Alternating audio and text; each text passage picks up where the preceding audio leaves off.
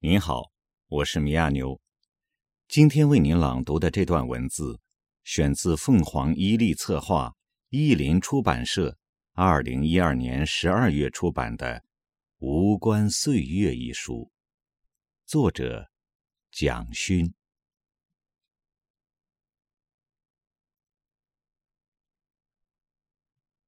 墙上有一块水湿的滋痕，颜色非常淡，泛黄中有一点点浅褐。水本来是没有颜色的，被水濡湿了的衣服，干了以后，也并不见留下什么痕迹。墙上留下像拓印一样的水的滋痕，因此是日长月久累积的岁月的痕迹吧。说它是浅褐，也并不正确。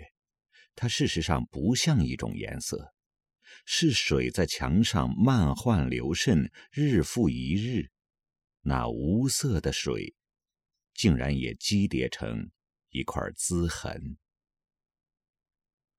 仿佛岁月使一切泛黄变老，那水的漫换流渗，也使墙起了心情上的质变。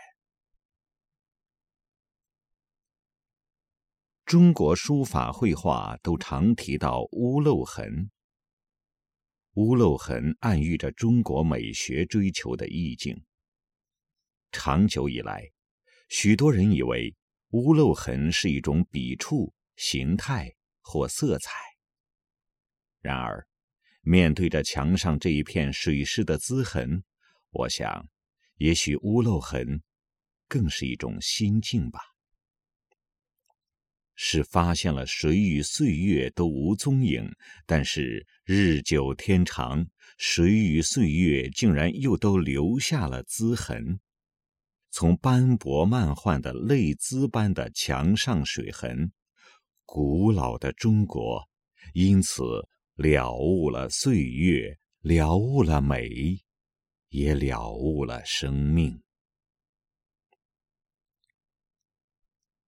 用饱含水墨的毛笔，拖过容易浸透的宣纸或棉纸，水墨随笔势盛开，涣散。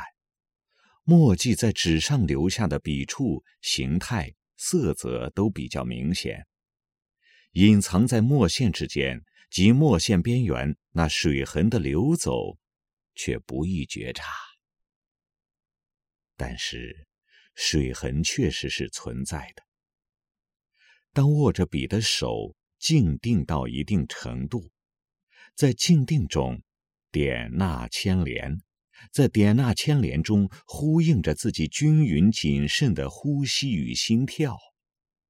这时，常会发现，墨的内在原来有流动的水痕，像一片游走的光，使墨有了层次，使墨不呆滞死寂。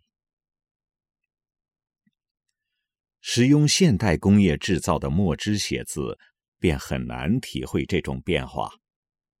水与墨有交融与不交融的部分，水与墨有冲突、有抵消，也有浸透、溶渗与幻化。水与墨一有色，亦无形；有色在无形中消融，无形日积月累，叠积了岁月与年代，竟成纸上一片漫幻的。水的滋痕，屋漏痕，暗喻的正是岁月与年代吧。在大阪博物馆看到一帧明末泥园路的水墨奇石，草草勾来，墨线与墨点流荡错落，只觉淋漓浑茫，满纸都是岁月的水痕。倪元禄的书画都不多见，他的书法遒劲老辣，笔的走势中全是凌厉的顿挫，占了画轴上半的位置。下面勾勒奇石的线条却轻松自在，从规矩形式中解放出来，像马索败絮，像流走的云岚烟霭。水与淡墨托带出线的牵连，几点浓墨的墨的抬点，惊心骇目，在线的流走牵连中，排比成静定的秩序。线与点在复制上都还可以领略一二，然而水痕是不可见的。水痕只在这唯一的纸上，随岁月辗转流离。三百年前明亡时的水墨尘缘未曾结毁，也另有了画面的沧桑。水墨画。其实是水痕的领悟。水不同于油，有特别灵透变幻的生命。西方的油彩在画布上凝结固定，中国的水墨却在纸绢上渗透涣散。前者追求具体可见的形象，后者融墨于水，水痕交叠，只是渐淡渐远的一种心境吧。饱含水分的墨与色彩结合着水光，在如诗的纸上显现出层次的迷离。